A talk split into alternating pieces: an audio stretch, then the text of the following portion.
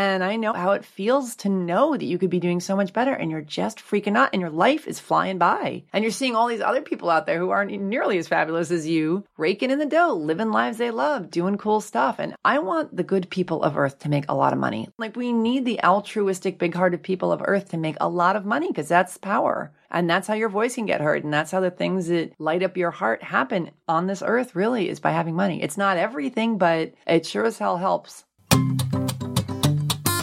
So how do you flip the switch from struggle and futility to wild, unbridled joy and success? And how does money play into that equation, if at all, as a source, fuel, and outcome, both or none? Well, today's guest, Jen Sincero, started out as a musician in a band and really thought that would be her future.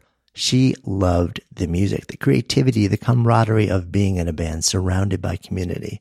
What she didn't like, though, was the struggle that seemed embedded in the experience. She wanted the passion, but not the suffering. In addition to music, Jen started writing on the side, eventually publishing a book about her drummer and then a second book. And finally, it started leading her into a deeper and deeper career in writing. And along the way, she also realized that the life she was living was not the life she wanted to be living. And she started doing a lot of deep personal work that incited a profound awakening and reinvention. That then fueled her to write You Are a Badass, How to Stop Doubting Your Greatness and Start Living an Awesome Life, which then became this global phenomenon that has remained on the New York Times bestseller list for years, sold millions and millions of copies worldwide, is available in over forty languages, and continues to grow in popularity around the globe. Her follow-ups, You Are a Badass at Making Money, and You Are a Badass Every Day, and Badass Habits are all written with the same signature benevolent snark, down-to-earth humor, and blunt practicality that made You Are a Badass a beloved bestseller and Jen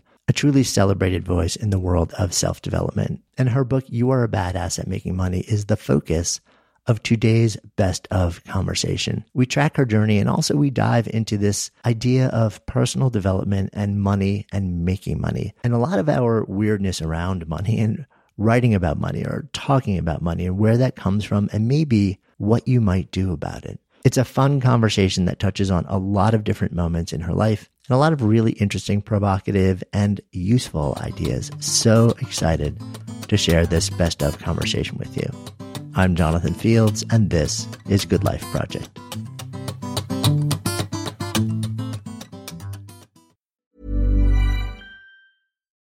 Life is full of what-ifs. Some awesome, like what if A I could fold your laundry? And some, well, less awesome, like what if you have unexpected medical costs? UnitedHealthcare can help get you covered with Health Protector Guard fixed indemnity insurance plans. They supplement your primary plan to help you manage out-of-pocket costs. No deductibles, no enrollment periods, and especially no more what-ifs. Visit U H one dot com to find the Health Protector Guard plan for you.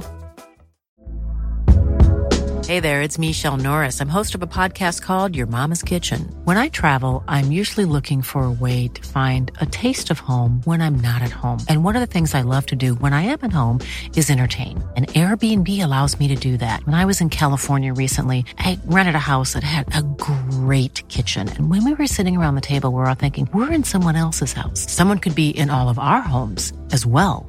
If you have a home, but you're not always at home, you have an Airbnb. Your home might be worth more than you think. Find out how much at airbnb.com slash host.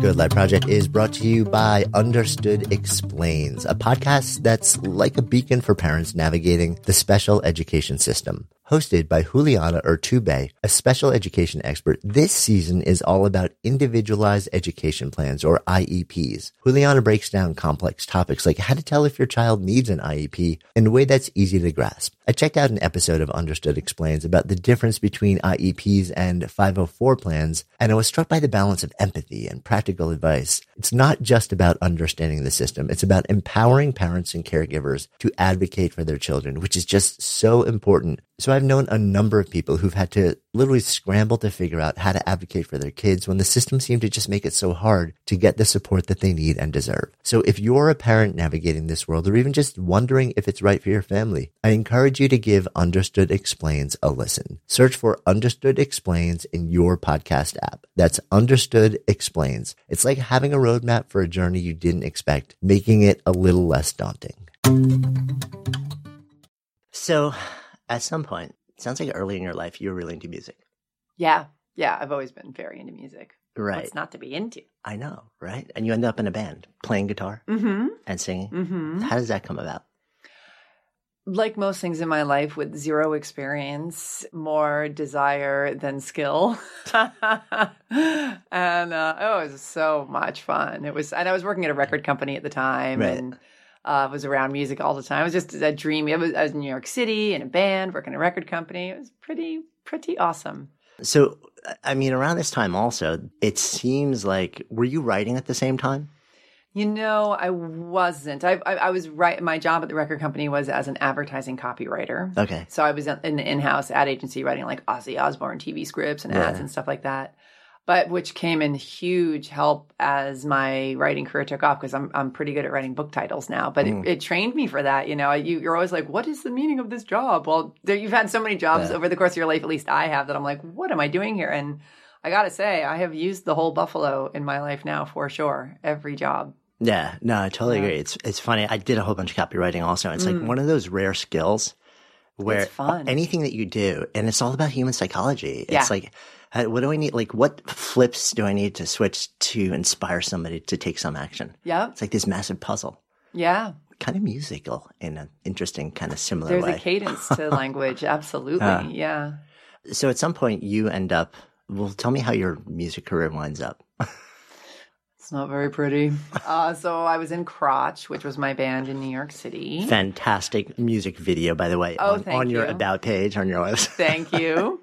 Yes, I was there, and then the band, typical, like, drunk punk rock people, huge fight, band breaks up, explodes, kill all our babies. We had a demo deal with Columbia Records. The movie was getting a lot of interest, and we just hated working together, and so Oof. Killed off everything, broke up with my boyfriend, quit my job, and moved to Albuquerque.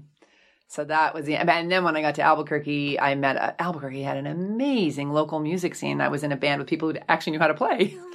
So, you know, and I was all New York, and it was, it was really fun. And so I sort of wrote a lot of the songs and brought them to the most amazing musicians I've ever played with. And it was a good band. It was really, really fun. That's awesome. What, yeah. So you were doing the songwriting and playing also? Mm-hmm. I was playing. They were way better players than I was. So I did play, but I was definitely in the background because they... Yeah.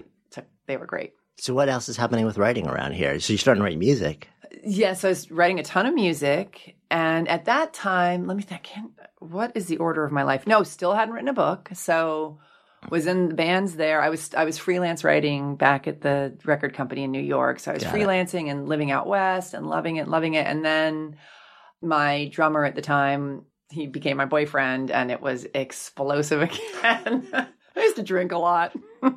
and um, anyway, so we broke up, and, and, you know, the rock star thing didn't happen, and I'm living in Albuquerque, New Mexico. I was like, I have got to get my poop in a scoop, and there is not enough opportunity here. I don't know what the hell I'm doing with my life. And I was really done with New York City. I was like, well, I guess L A makes the most sense because it's an internationally viable city. Mm. It's, you know, creative people can be very successful there, and there's a lot of nature. At this point, I was like unavailable for the concrete jungle anymore.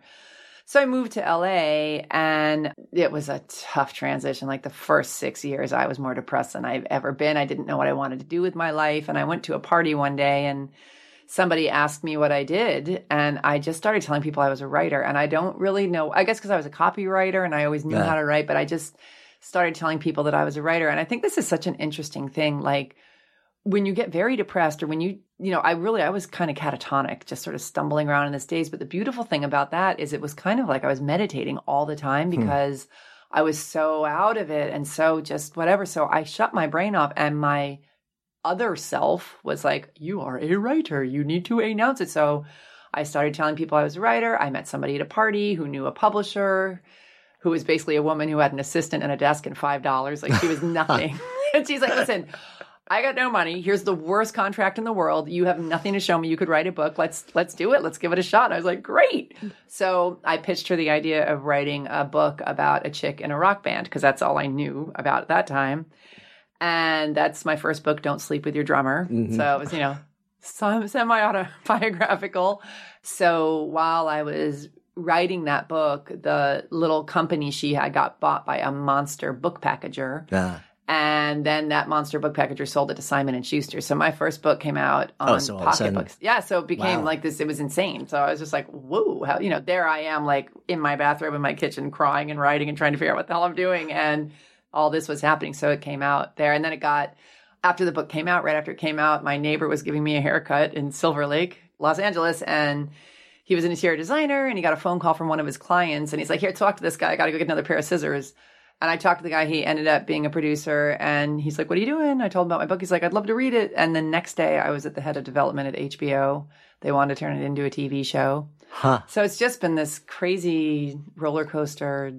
Yeah, um, it's like one thing after another. After, after another. another. And I'm and a, not planned. Not planned. That's, that's what's so interesting to me about it. Not planned, but going, like, letting it lead you. And that's what I think that I've learned so much throughout my life and that I write about in yeah. You Are a Badass at Making Money and all my other books is like, you don't have to have everything figured out. You just have to know sort of what feels right. Because if you wait to know everything, you don't know it yet. You haven't done it yet. Yeah. I mean, it's so interesting, right? Because we hear in a lot of the sort of like the self-help world, like one of the big things that you see on posters and stuff like this is, you know, if you don't know where you're going, you like that's exactly where you'll end up. Or like you you like you mm. have to have a really well-defined endpoint for you to be able to, to take anything, because then, you know, like the rest of your time is, you know, you spend all your time plotting your your, your way to that endpoint. Right. I've never found that to be reality. You know, like there, there's that rare person where they're like five years old, I'm going to be a veterinarian, mm-hmm. right? And then right. We, we hold that person up as sort of, you know, like this is the example of what we're supposed mm-hmm. to be. But mm-hmm. I, I don't think I've ever had a conversation with, maybe not ever, but the vast majority of people, it's like I'm kind of stumbling my way through. And isn't it interesting that we think the other way is the norm? Meanwhile, yeah. the majority of the population is having a different experience. Yeah. But I think it's sort of like there's this really fine line. I'm curious what you think about this between sort of like stumbling mindlessly and stumbling with intention. I agree. And I think with the intention. So here's the thing. You're stumbling mindlessly when you're not being intentional. And when – so like with the writing stuff, like I knew I was a good writer. It wasn't like I was going to suddenly become a fly fishing expert and I'd never fly fished. You know, it was like, it made sense for me. And so for me to go, if I loved, if I was feeling called to go fly fishing, that would be a different thing. But it wasn't like, you know, it, it did, it had some energy for me.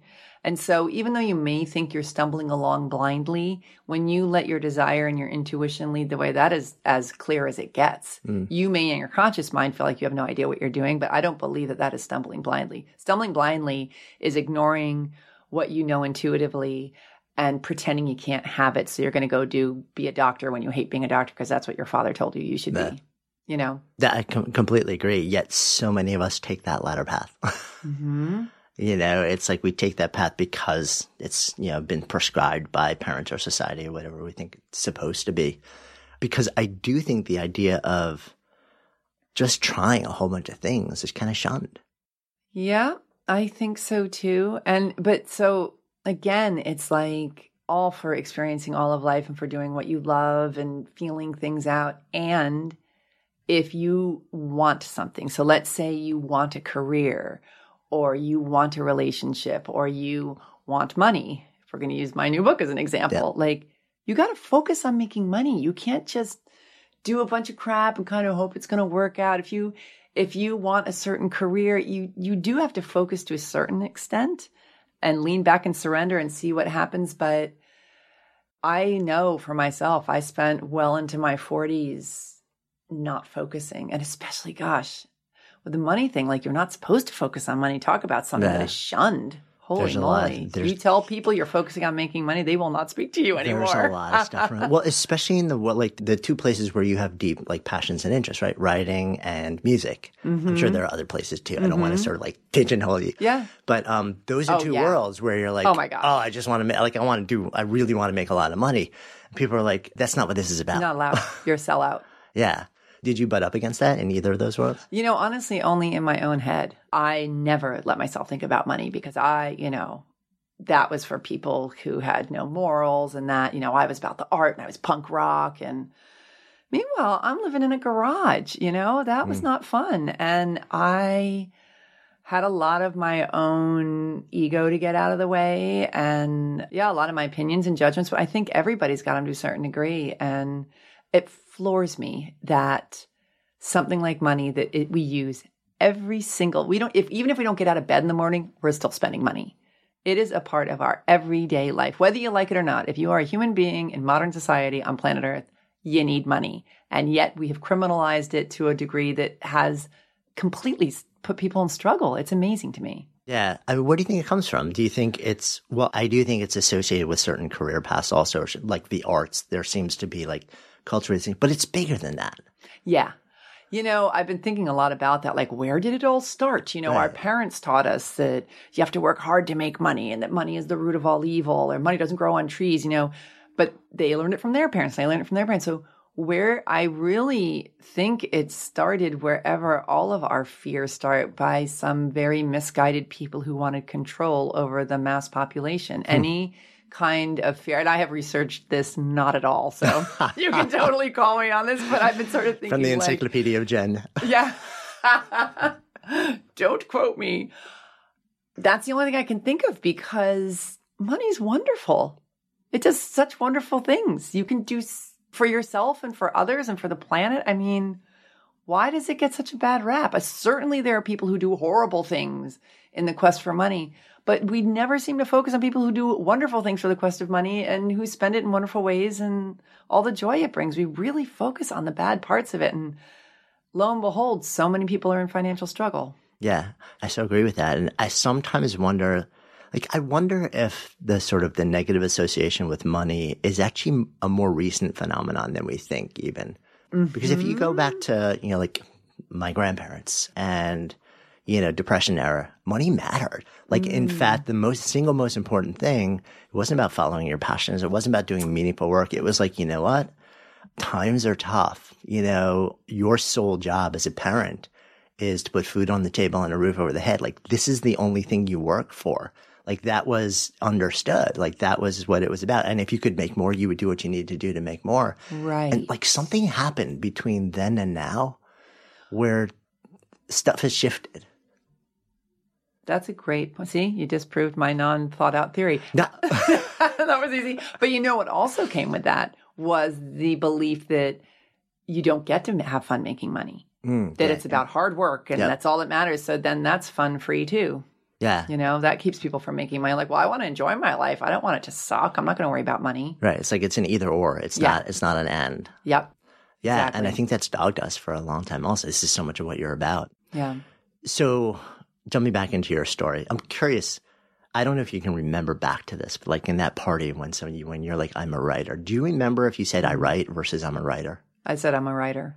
Yeah. Mm-hmm. Because I was having a conversation with a friend of mine who's in a positive psychology guy.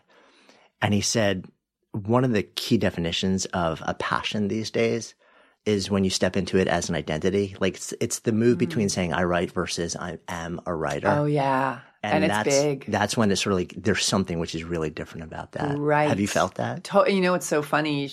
So I said I was a writer, but again, I was like zombie woman. Yeah. I didn't know what I – But something inside of you said that. Something inside of me said that. And yet when Don't Sleep With Your Drummer showed up at my house as a published book, like I remember yeah. it came in this manila envelope. I totally remember looking at it on my floor and being like, I couldn't open it. I was so freaked out by it. And it took me years to be able to say I'm a writer consciously. Like my yeah. subconscious was like, bitch, you've been writing like you're totally a writer. What's the big deal? I was like, get it away from me. I can't say it with a straight face. It was beginner's luck that I wrote that book and it got published and H B O optioned it. That was total beginner's luck. Right. It could have yeah. no- nothing to do with talent or hard work or, or years who I of effort. Am. Right, yeah, right. yeah. It really took me a long time to do it. It was very interesting. I remember thinking about that a couple of years later. I was like, wow, I can finally say I'm a writer and feel honest about it. Do you remember, was there something that happened that allowed that switch to happen? Or was it just a gradual evolution? It's a maturing, like maturing into it. And I feel like that's the way it is with, you know, today and with my last book, two people are like, you know, uh, when did you know, you know, when did you make the decision to change your life and a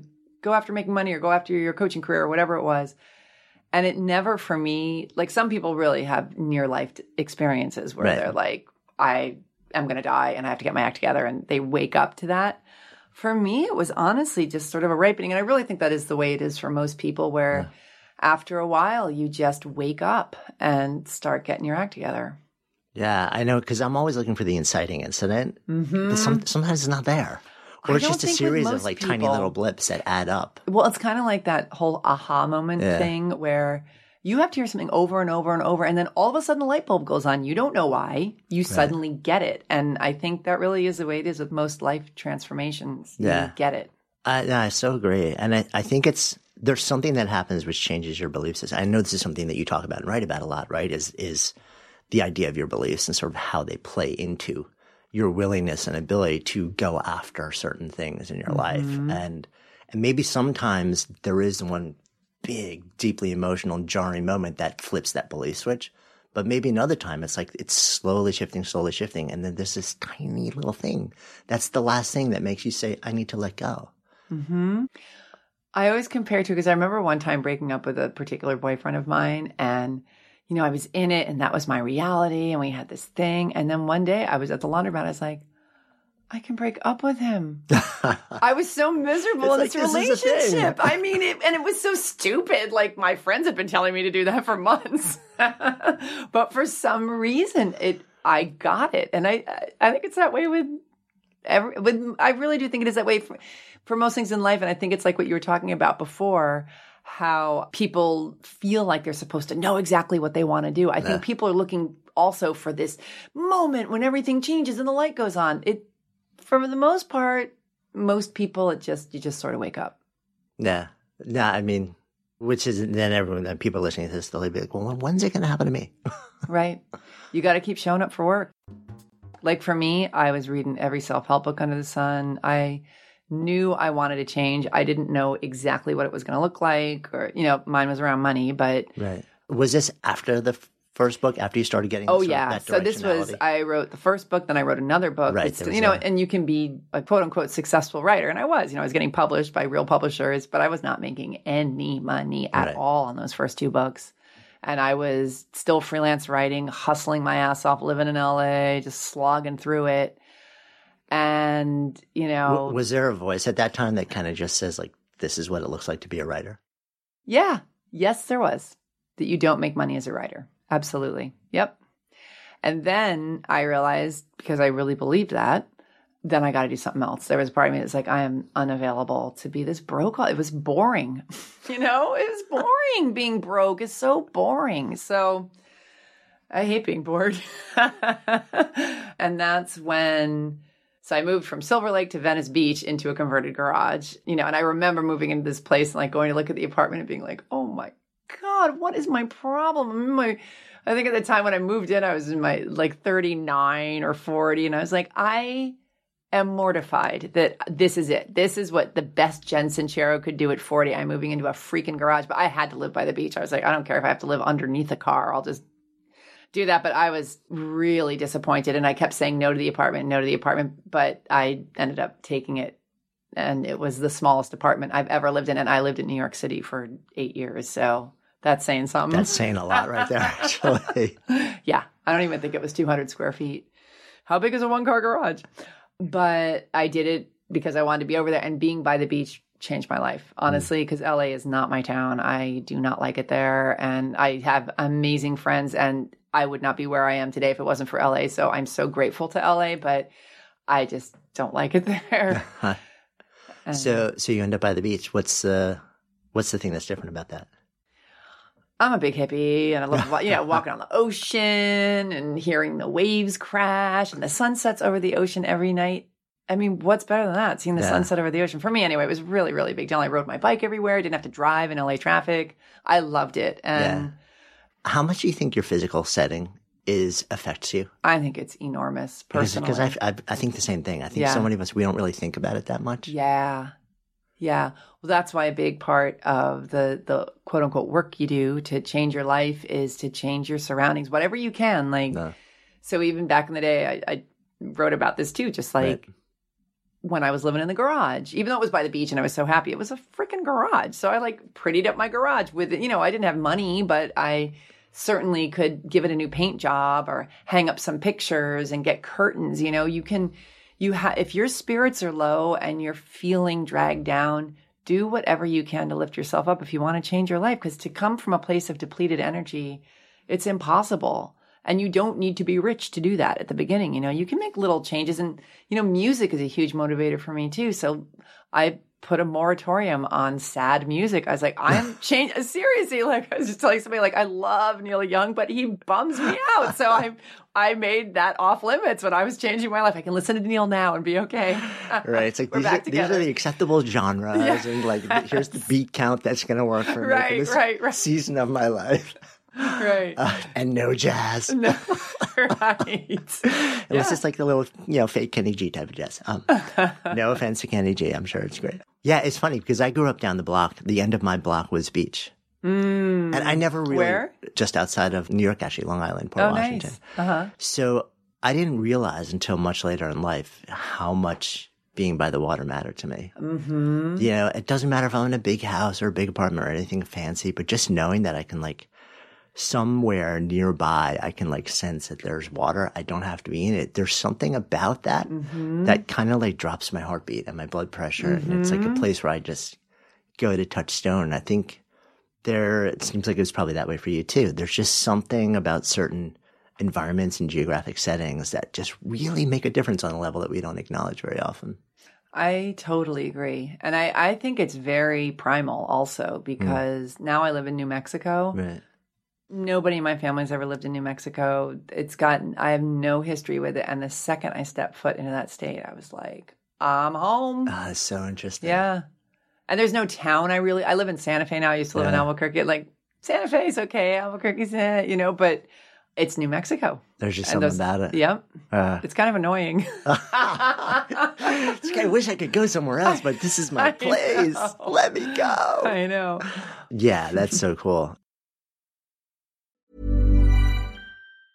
When you're ready to pop the question, the last thing you want to do is second-guess the ring. At Blue Nile dot com, you can design a one-of-a-kind ring with the ease and convenience of shopping online. Choose your diamond and setting. When you find the one, you'll get it delivered right to your door. Go to Blue Nile dot com and use promo code LISTEN to get fifty dollars off your purchase of five hundred dollars or more. That's code LISTEN at Blue Nile dot com for fifty dollars off your purchase. Blue Nile dot com, code LISTEN. Hey, it's Ryan Reynolds, and I'm here with Keith, co-star of my upcoming film, If, only in theaters May seventeenth. Do you want to tell people the big news? All right, I'll do it. Sign up now and you'll get unlimited for fifteen dollars a month and six months of Paramount Plus Essential Plan on us. Mint Mobile dot com slash switch. Upfront payment of forty-five dollars equivalent to fifteen dollars per month. Unlimited over forty gigabytes per month. Face lower speeds. Videos at four eighty p. Active Mint customers by five thirty-one twenty-four get six months of Paramount Plus Essential Plan. Auto renews after six months. Offer ends May thirty-first, twenty twenty-four. Separate Paramount Plus registration required. Terms and conditions apply if rated P G.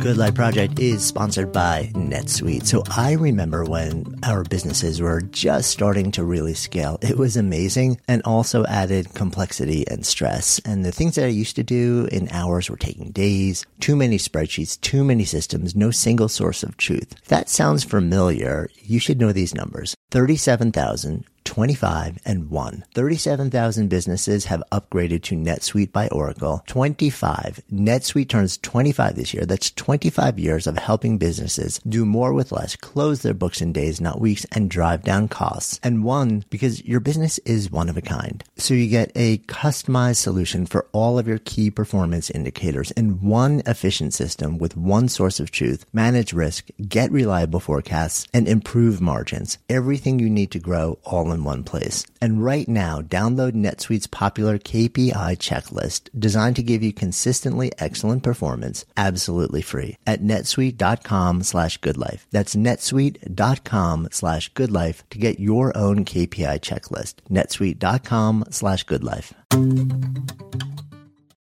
Good Life Project is sponsored by Lexus G X. So have you ever owned something that inspired you to just up your game? For me, it was this high-end mountain bike. I love the ultralight frame, the suspension, the precision gearing, and I realized it deserved to be ridden to its full potential. So I started training harder so I could experience the joy it could give back to me. And it paid off. That bike helped me discover just new levels of performance and straight up joy. When we own exceptional things, they inspire us to do exceptional things. The all-new Lexus G X has an exceptional capability that will have you seeing possibilities you never knew existed. Its advanced technology and luxurious interior mean that wherever you go, you'll never go without. Imagine tackling rugged landscapes with the available thirty-three inch all-terrain tires and multi-terrain select, then unwinding with the available front-row massaging seats. This is a vehicle that inspires you to go further, to live up to its full potential. So why settle? Live up to the all-new Lexus G X, luxury beyond limits. Experience amazing at your Lexus dealer. So you end up, you do a second book, momentum is building, but at the same time, you're going through this thing where you're like, ah, this stuff isn't right. And what starts to bring you out of that? So I'm in the garage, I'm living at the beach, and again, just like forty years old, unimpressed by my financial progress. I don't know. I mean, one thing that did change it, but this isn't the pivotal moment, but I went to India by myself around that time. And the thought of traveling all the way to the other side of the planet by myself scared the living crap out of me. Mm-hmm. I really, I would wake up in the middle of the night in a puddle of sweat. What am I trying to prove? Why don't I just cancel my ticket? I don't want to go. I don't want to go. But of course, inside me, I'm like, totally want to go. Yeah. And I made myself go, even though it literally was one of the most terrifying things I personally have ever done. And then, of course, like the second I get into the international terminal of the airport, I'm like, bring it on. And then I went and I had the greatest six weeks of my whole life. It was transformative. And I thought when I got back to my little garage that I'd be so grateful to have anywhere to live after, you know, some of the poverty that I yeah. saw in India and some of the stuff I saw there. I'd never seen stuff like that before. And I had the exact opposite reaction. I got home and it was more about overcoming a fear of mine and doing something that turned me on to that level that was also equally as terrifying. I came back a completely different person. I was like, if I have to spend one more week in this damn garage, I'm going to start screaming and never stop. And I started looking for apartments, still had no money, like traveled out of a backpack, scraped together money out of the couch cushions to pay for the ticket. Like, yeah. don't even know how I pulled it off. But my decision to change my life at that point was full throttle. You know, Venice Beach, California, not a cheap place to live these days. Yeah. And this was back right when it was starting to turn and everything was, I mean, crappy, crappy one-bedroom apartments for two thousand dollars a month. Right. Anyway, so, but I had decided, and I'll never forget, I wrote a list. I to, One of the reasons I moved into the garage, I was like, in order to get a place in Venice, you got to know people in Venice. So I was like, I'll just get there. I'll live in this damn garage and I'll meet people. And da. So I wrote an email to all the people that I knew in Venice Beach. I was like, this is what I want. I want at least one bedroom that doesn't have a car parked in it. and, and I wrote out a list of everything. And then it's like very specific, not yeah. just the one. and then, and I said, and ideally ten feet away from where I live now, because I loved my neighbors. Yeah. And the next day, my upstairs neighbor, so I was, it was this funny house. It was almost like a, a lollipop. Like I was in the tiny garage below and there was this big house on top of uh. it. So my upstairs neighbor who had this deck and it was like windows and sunny and beautiful. She's like, listen, I'm moving in a couple of months and I would love to save some money. So do you want to just switch and I'll take the tiny place and you take this place? And it was only like two hundred dollars more expensive to live upstairs. And I was, so I got it. It was ten feet away. And uh, it was everything I wanted. And you're like, huh, that's interesting. Yep. And then from there, I was hell-bent to just keep going. Like, so maybe India was my big switch. I don't know. It was. I think I was on my way because I don't think I would have gone if I hadn't already made the decision to do yeah. big, scary things. But it definitely helped. It's a tipping point. It kind of was, yeah. yeah. And so then from there, then everything started changing from there. What mattered to you at that point? Like, what were you chasing at that point? Freedom. I hated feeling like I couldn't do things I wanted to do because I didn't have the freaking money. It made me, it was freedom and also feeling like I knew deep down that I could do great things, that I could do greater things than what I was doing yeah. and just wanting to be the kind of person that could do whatever the hell she wanted, you know, and to really see how good it could get instead mm. of being a victim and a whiner. And for me, it was, I think the main thing was about personal accomplishment. Potential. Yeah. And frustration with feeling like, come on, really?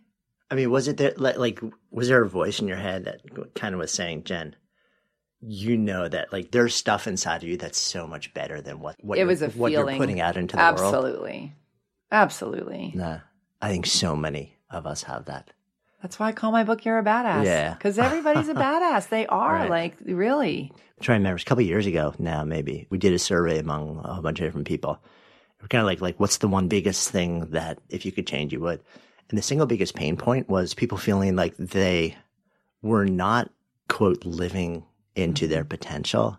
And they had no idea how to close that gap. It's so Which is excruciating. So, oh. Yep. It's I mean, so to read that, I remember reading it, and I, I, I kind of knew that that would be part of it, but to see that that was the single biggest pain point for so many people. Mm-hmm. Yeah. And I think the reason it's so excruciating, and it's going to get a little woo-woo, so hold on, but you're given your desires when you're born. I really do believe that. And it's sort of this pre, like, I'm a writer, whether I like it or not. I actually don't really enjoy the process of writing, so I'm kind of annoyed about that. But, um, could have drawn a different straw man. Bad mood about my programming.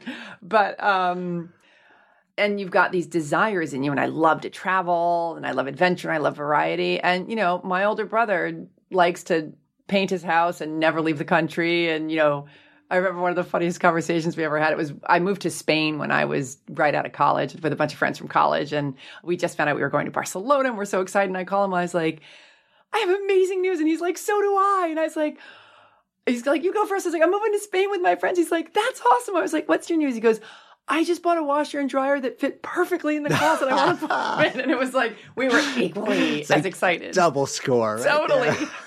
He would hate my life and I would hate to live his, and it's and everybody's oh, happy, funny. Right? So, and I do think that's part of our D N A. And so because it really is who you are, your desires really are, they make up who you are. And when you have the audacity to let yourself be who you are fully, I feel like a totally, you know, I have crappy days and stuff happens. It's not like all perfect all the time, but what a different feeling than squashing myself and deciding that I can't have, or focusing on all the reasons why it'll never happen, or, you know, defending that the economy sucks and artists can't make money and it's not okay to make money because bad. It's like, what a snore compared to what's out there. And I think intuitively people know that. You know that you're meant to do what you're meant to do. You know, all of nature is meant to flourish, really. Yeah. Well, I think we know that we're meant to do what we're meant to do. So I totally agree with that. I think we do all have that sense within us. And I wonder if the struggle is, but what is it? Definitely. And so there's two, I got two answers for that yeah. one. One of them is a lot of times you actually know you've just decided it's not possible. Okay. You've decided you can't make money at it. That's usually the biggest one. Like, yeah. I know what I want to do, but I can't make money Completely at it. Completely agree. Yeah. Um, so we just deny it because it's easier to do that than to deal with the fact that we're not doing it because of... Right. Money. Yeah. yeah. So I don't know. I don't, I don't know yeah. because I do know, but I can't make money on it. So next, right. Instead of this is my one and only life on planet Earth is me, and I'm going to figure out how to do this thing I love to do and make money at it because this is my only chance. Yeah. So that's one. And I think that is actually a hell of a lot more common. And then sometimes you really don't know. And that's where I think it's really important to start taking baby steps and just, okay, so you don't have to know the entire thing, sort of like we were talking about right. before. What do you know? Find a job doing something that feels kind of okay, that's sort of kind of in the direction of something that feels right. And then you get that job and you start doing that thing. You're like, oh, I hate that, but I love this part of it. And then you've gotten some more information and you've met some more people. And but sitting around thinking in your head, trying to figure it out without taking action mm. is a hellhole that I lived in for decades. Yeah. Decades. Uh, I so agree with that. Yeah. I think because we're like, well... I'm smart. I should be able to reason this through, right? It's like, no. Absolutely. And the, the cosmic joke is you've never done it before. Yeah. Like, you're trying to figure out something you've never even done before. How the hell are you supposed to know if you like it or not? Yeah. I, yeah. I, rem- I remember a couple of years ago sitting in a big event hearing this guru on um, design thinking. And he's like, he said the two most dangerous words to innovation and creativity are prove it. Prove it. Because anything genuinely new and different and I innovative is not capable of being proven before you do it. I love that. So it kind of like, it's like, why wouldn't that apply to life? Yeah. Well, that's that whole thing about I'll believe it when I see it. Nah. And when you're really the innovator, you have to believe it first and then you see it. Did I do that right? Yeah. I'll believe it when I see it. When I see it, I'll believe it. I can't remember. But basically, you have to believe in it. It's like, we're going to put a man on the moon. Like, I believe that can happen, even though I've never seen it. And I'm going to do everything I can to make that happen. And that's how we get a man on the moon. If you wait around for, you know, to see it somehow first, yeah, it well, won't and ever this happen. Is, this is something that you speak and write about also, which mm-hmm. is sort of like the idea of like, once you start to get that sense of directionality, you're like, that's the thing I want to be or create, or that's the place I want to go. Like, get clear about that when you can get clear about it, and mm-hmm. don't worry so much about the how, because it will reveal itself over exactly. time. Because you don't know how. You've yeah. never done it before. So shut up and just do what you know how to do and, and but, take big, scary risks all the time. So you talk to people about this like all the time also, and you're right. Have you found that one of the big resistance points to taking that first step and the second step is that people want to see the entire trajectory before they take the first step? Totally. The unknown scares people more than anything on right. earth. And meanwhile, we're on a planet in outer space flying through, like, there is no known. Come on. yeah, but, and, and that is such the puzzle is you don't get to feel comfortable if you want to change your life. You just don't, because you're comfortable. That's why we call it our comfort zone. So, you know, people stay in relationships that are horrible where they're getting beaten up because it's familiar and it's known. They're miserable. Their life's in danger, but they'd rather do that than leave an experience being alone or whatever it is. So a lot of our lives, we're kind of like letting ourselves get beat up. I was by being broke all the time and feeling squashed by myself and having my potential just have a big wet blanket on top of it. But I wasn't willing to get uncomfortable and take the risks of maybe people judging me for wanting to make money or doing things I had no idea how the hell to do because I'd look like an idiot. Or, you know, the big one for me was investing money in hiring people who could teach me stuff about money. That was really one of the biggest things I did that scared the living hell out of me. Was how much of that was about money and how much of it about was saying, I don't know everything. I need help. Uh, equal amounts, yeah. I'd say. Yeah, it was both. Actually, by that time, I was totally ready for somebody to tell me what the hell to do. I was like, good, you figure it out because I can't. Please take all my money. Take everything I own. So it really – because this is a question that comes up a lot, right? Because folks will often say, like, okay, so there are these two things. One is we hate to be vulnerable. Mm-hmm. But at a certain point, you have to say, I don't know. And, right. you know, like put on the beginner's mind hat and say, like, I surrender. Like, show me the way. Mm-hmm. Uh, we all do. Doesn't matter how smart you are. Like, nobody gets out of that scenario. Right. And then the other thing is the money side of it. And and I think the thing that often comes up for a lot of people is like, if I had money to pay for all of these things, I wouldn't need all of these things. Correct. Talk me through this. So waiting until you have the money is the fastest way to wake up at ninety-five being like, whoops, forgot to live my life. So for me, I'm going to convert a garage. I'm making, I think I was making maybe thirty grand a year. And I decide I'm going to change my life. I come back from India. I'm going to every free money-making seminar I can get my hands on. I am reading every self-help book under the sun. I am learning about money. I'm obsessed. And through kind of a long story, I meet this woman who's a life coach. And this was back in the day when there weren't life coaches. This was sort of like the girl band mm-hmm. in the early days. And uh, it's like there were five. There were five life coaches. And anyway, and she was somebody who specialized in helping women entrepreneurs make money. And she herself had had her electricity turned off and was now making, you know, multiple six figures. And I just really liked her. I thought she was really smart. And she's like, I know I can help you. I believe in you. I see the fire. And my fee is, I think it was seven thousand dollars, which for me at the time was at least a quarter of my annual income, if not more. And I was just like, oh my God. And I knew I had to work with her. So I went in, I was already in credit card debt. And I took out two more credit cards. I don't know why they gave them to me, but I took out two more credit cards and put it on more credit card debt, which is the big bad wolf in our culture. Like, you can do anything, but do not go into credit card debt. And I don't recommend it unless you're serious as a heart attack, which I was. And I was like, I'm freaking doing it. Paid her the money, called her five minutes later, begged her for the money back. And she was like, it's probably the most important seven thousand dollars you will ever spend. And it really was. I mean, I ended up tripling my income within the next three months. We started an online business for me coaching other writers on how to write and sell their nonfiction book proposals, which mm-hmm. to me, you know, not the sexiest gig on earth. And I was a rock and roller. I was an artist. And I was like, but I wanted money. And I was serious about it. I was like, bring it on. I'll be a freaking cheese ball online marketer. And it worked. And again, I didn't know what I was doing. Like, I'd never coached people before. I knew nothing about online marketing. I didn't even know if I wanted to teach people how to write books. But I did know that I was unavailable to be living the way I was living anymore, and that I really wanted to make money. And so from that, I started coaching writers. And most people aren't not writing because they suck at writing. It's because they don't feel they have the right to their opinions. They don't feel like anybody's going to care what they have to say. Mm. They feel vulnerable and exposed. So I ended up totally life coaching these people. I, I mean, we never talked about grammar and sentence structure. And that's how I found out. And I was like, this is fun. Like, I love this stuff about self-transformation. And I don't know, I'm on this whole quest and I don't know where it came from. Like it, I hate thinking that people don't love themselves and feel ashamed of who they are. I could cry right now talking about that. I don't know where that came from. I'm not that nice a person. Like, I don't know. I don't know why I made a quest, but I know the second I started seeing changes in people and seeing that I could help them with that, I was all over it. Yeah. And I never would have found that out if I hadn't started that. Yeah, just one step. How does that lead to you writing a column about sex advice? That was the second book.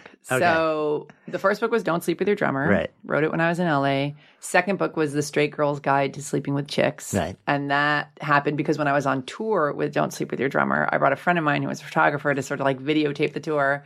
She was a lesbian and we ended up sleeping together. And I was like, oh my God, am I a lesbian now? What's going on with me? And so I wrote that book because I couldn't find a book out there. There was lots of books on bisexuality and lesbianism and gay and all that.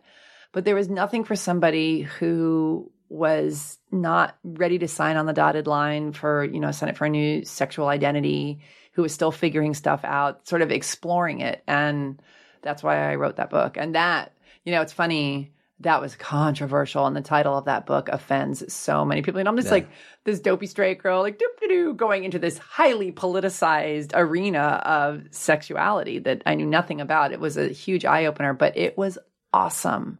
That also really helped me understand how much I, because talk about shame, man. If we're going to mm. help people get off shame and not being allowed to be who you are in the realm of sexuality, there's, you know, no deeper well than that, I think.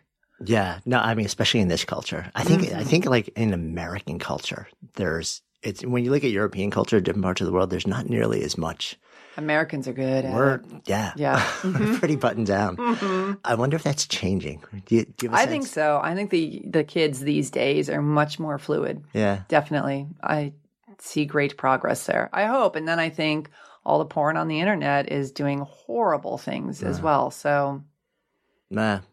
So it's interesting. There's like this convergence of all these different things for you. This sort mm-hmm. of like, there's India, there's you living in a way where it just builds up over time where you're like, yeah.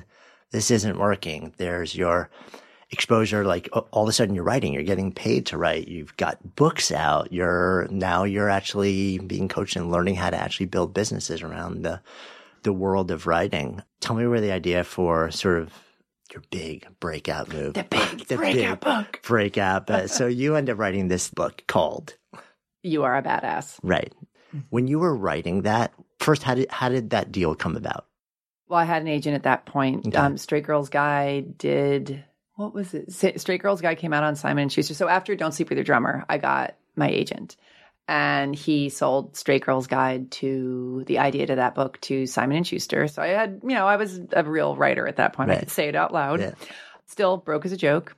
And then because I started working on my money stuff and had been working with this life coach and working on my woo-woo and changing my focus and being, grat- you know, in gratitude and working all the mantras and stuff, I realized that all these books out there were amazing. There's so many brilliant teachers out there, but none of them were funny and none of them used curse words and stories. And I just felt like, God, I would love to read something that's entertaining while it's giving me the info I want. So I was like, well, I got to write that one for myself too. And so I wrote it for myself, but I also realized there, I know a lot of people in my life who made a lot of fun of me when I was reading all these self-help books and going to these cheesy seminars and stuff. And I was like, I want them to get the message too. And maybe if I call it something like You Are a Badass, they'll pick it up because it's edgier and it's not quite mm. so embarrassing to be caught reading, right? Because it's kind of cool. So I was trying to expose these people to that information as well. Yeah. When you were yeah. writing it, did you have a sense that you're like, this, like this, or not really? That it was going to be as big as it is? Yeah. Hell no. Oh my God. I am still wake. I still wake up in the morning. I'm like, we're still on the New York Times bestseller list. It's been over a year. It's insane. It's yeah. yeah, I'm so grateful and I am equally amazed. I think it's a great book. I mean, I think it's good, but I agree. And I love the fact because it, it is, I mean, there is the whole genre. It's there's no lack of books in in the space of self-help. Mm-hmm. So yeah, it is really interesting. Like when you write for that whole thing, it's like, how do I create something that actually has value and isn't is distinct in some way? In it's just not adding. Like to everything It got else. Turned down by every publisher. Did it really? Oh yeah, we couldn't sell that thing at all. And that's exactly what they said to us. Even though my proposal, I was like, but you guys, don't you get it? Like, I'm not saying anything that's brand spanking new. I'm saying it in a new way. And with self-help, you got to hear stuff over and over and over before a light goes on. What was the reason it was getting turned down? Because, because the, the last thing the world needs is another self-help book. Oh, huh. And that was the rejection letter we got from everybody. And I was like, you're not listening to me. Like, I'm just saying it in a new way. Like, I know. Yeah. And then... And then Running Press took us on, and I mean, out of the gate, it started. So it was like this magical, I call it the yellow snowball, because it just keeps uh, rolling and getting bigger and bigger. But it's like, clearly it touched on something, because if you you say, okay, so there are a lot of ideas that have been shared in a lot of yeah. different ways, but there's something different about the way it's being conveyed, that it's making people be like, oh my God, I need to read this, and I need to buy copies for friends, because that's how... stuff like this happens you know with what, the book. You know what I think it might be also? And I did not plan this, but I think because we're in, and I just thought of this right now so you can discredit this this this new theory of mine as well. I think because social media is such a huge presence and everybody's private is public and everybody's your B F F and we're all part of each other's intimate lives. I think the fact that I wrote a self-help book and I'm not a guru, you know, that I'm like, yeah, I, you know, lived in a garage and I, you know, display all my embarrassing everything's on the table and then show people how I cleaned it up and improved my life. I think that maybe that struck a chord with sort of the the mentality that we're in right now. And I don't think people were doing that before. And the time, the timing was perfect. And maybe that's why. That's my theory. What do you think? I think I totally buy it. Oh, good. Awesome. I sold one to you, finally. I'm on board with it. That it makes sense. I so agree. I think, uh, you know, we're looking less for sages on high. We're just looking for somebody who's like, you know, like, dude, mm-hmm. can I just tell you what happened to me? And like, you know, I completely screwed this up. And then I just did this weird thing that I didn't even think through and it worked. Mm-hmm. And this is what it is. And which is kind of like when I read your writing now, it's just like I'm hanging out with you. And having yeah. a conversation with you, and you're not preaching to me. And my sense why. is like, that's, we want that now. Like, we've been preached to. Mm-hmm. Um, I can get preachy too if you want. I'm really good at it.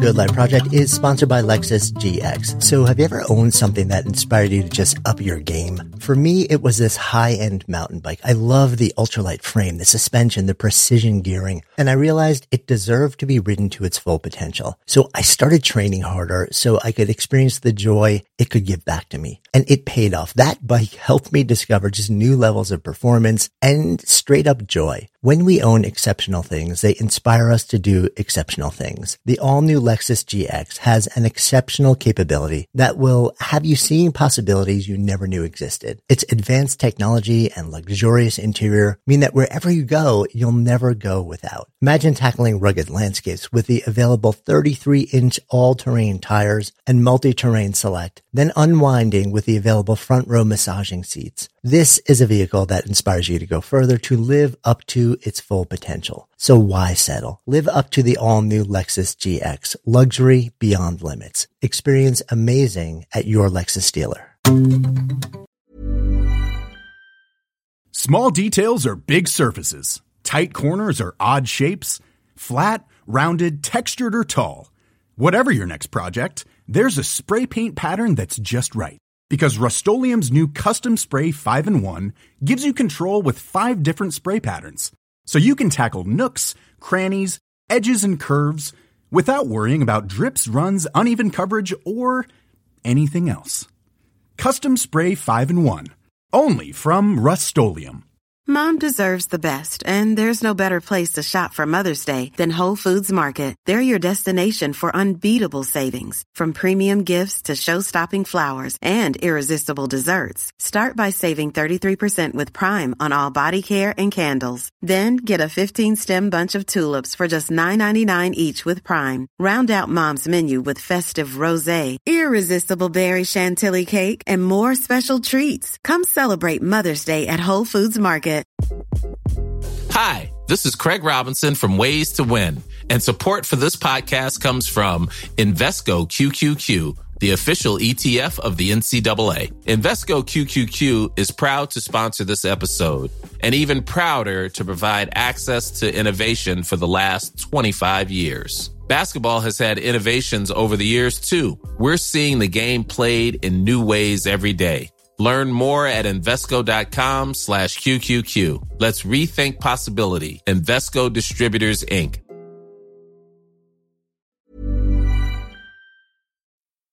All right, so you write this book, it explodes, takes over the world. This launches you and your career to a whole different level. Mm-hmm. Um, you got a new book out now, which takes that and kind of builds, and, and it focuses on money, which feels like it's almost coming full circle to you emerging from Venice. Like why, mm-hmm. why this addition to the Jen Sincero body of work? It had to be money. Like now, because now I have money as a writer. I am actually making really good money as a writer, which was quote unquote impossible. And the whole reason I got started on the self-help party train was because of money. For me, that was always my big struggle. So I felt I could write about this better than almost anybody because I'm really good at being broke. I know I'm really good at making money. So I really felt like if, you know, if my broke ass can do it, anybody can. So I feel like I had a lot of important stuff to share with people who, who felt the way I did with it. Which, I mean, I really was so stuck. I mean, I remember being in a Mexican restaurant with my friend in L A sobbing. And she's like, what is your problem? Why are you basically being such a loser? Like, get, and I was like, I know, but I don't know. I know, I don't know. And I just couldn't see it. And I was in it for decades. And I know how painful that is and how much it sucks and how, how it feels to know that you could be doing so much better and you're just freaking out and your life is flying by. And you're seeing all these other people out there who aren't nearly as fabulous as you, raking in the dough, living lives they love, doing cool stuff. And I... I feel really strongly about it. And I also, you know, I want the good people of Earth to make a lot of money. Like I'm, I, I feel like if I pull up behind one more rusted ass Subaru with a visualized world peace sticker and, you know, an Obama sticker, it's like, come on guys, let's turn this ship around. Like we need the altruistic, big hearted people of Earth to make a lot of money because that's power. And that's how your voice can get heard. And that's how the things that light up your heart happen on this earth, really, is by having money. It's not everything, but it sure as hell helps. Yeah. And it's funny because I'm sure there are going to be people listening to that and being like, but it's not a, like life is not money. So I want to come back to the part of the conversation mm-hmm. we had earlier, which is that this is not money instead of power, instead of freedom, instead thing. of passion, instead mm-hmm. of this is yes to all. This yes. is yes, pursue the deepest part of yourself. Yes, pursue your desire. Yes, pursue the things that let, make you be a lit up human being and contribute to the world fiercely and be generous and rise above and bring people with you. And there's a vehicle that we all have access to that will allow us to do all of that potentially mm-hmm. more effectively. And it seems like for me, that's what it translates to you when we talk about money. This is a mechanism for you.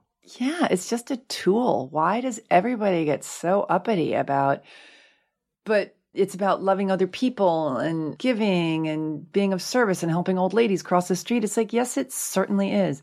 And it's about money if you're a human being. Like it or not, it's not an either or. It just makes me really mad because it really stops people in their tracks. And it's such a dopey argument. Yeah. I mean, it's funny. I've I've had... similar conversations with folks. And one of the things that has seemed to sort of ease the conversation is like, what if you thought of it as a conduit? You're like, you're kind of like, you're, you're the pass through. Mm-hmm. Like you have some sort of, a, you, you've cultivated some sort of ability to be able to offer value that people want to then pay for. And you maybe pay for a lot, you know, so you can sort of amass a certain amount of money and then be a conduit to then, you don't have to hold on to it, like root it to whatever causes or other people or organizations you feel are going to do the most good in the world.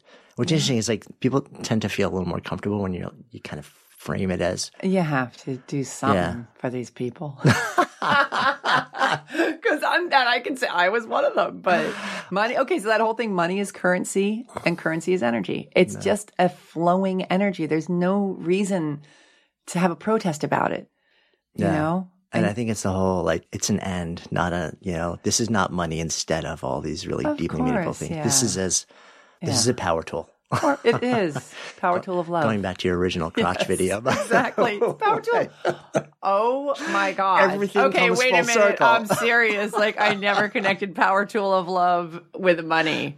Okay, you've just everything's different. That video. That video is getting taken off my website. It's gonna be on the front page now. I am the connector. Oh my God, that's hilarious. Huh? So we're getting the fifty-five minute warning here. So let's come full circle. Okay. So the name of this is Good Life Project. So mm-hmm. if I offer out the phrase to you to live a good life, what comes up? Listen to your heart, grasshopper. Do, you know, really get quiet and listen to what you love to do and what's important to what to who you are, and really try and block out what other people are doing, what other people think you should be doing, and trust that what lights you up lights you up for a reason. And that reason is that you're on earth to share that with everybody and to go be the biggest badass at that that you can be. Mm, thank you. Yeah. Hey, before you leave, if you love this episode, safe bet you will also love the conversation we had with Patrice Washington about wealth, what it is, and what it's not. You'll find a link to Patrice's episode in the show notes. And of course, if you haven't already done so, go ahead and follow Good Life Project in your favorite listening app. And if you appreciate the work that we've been doing here on Good Life Project, go check out my new book, Sparked. It'll reveal some incredibly eye-opening things about maybe one of your favorite subjects, you, and then show you how to tap these insights to reimagine and reinvent work as a source of meaning, purpose, and joy. You'll find a link in the show notes, or you can also find it at your favorite bookseller now. Until next time, I'm Jonathan Fields, signing off for Good Life Project.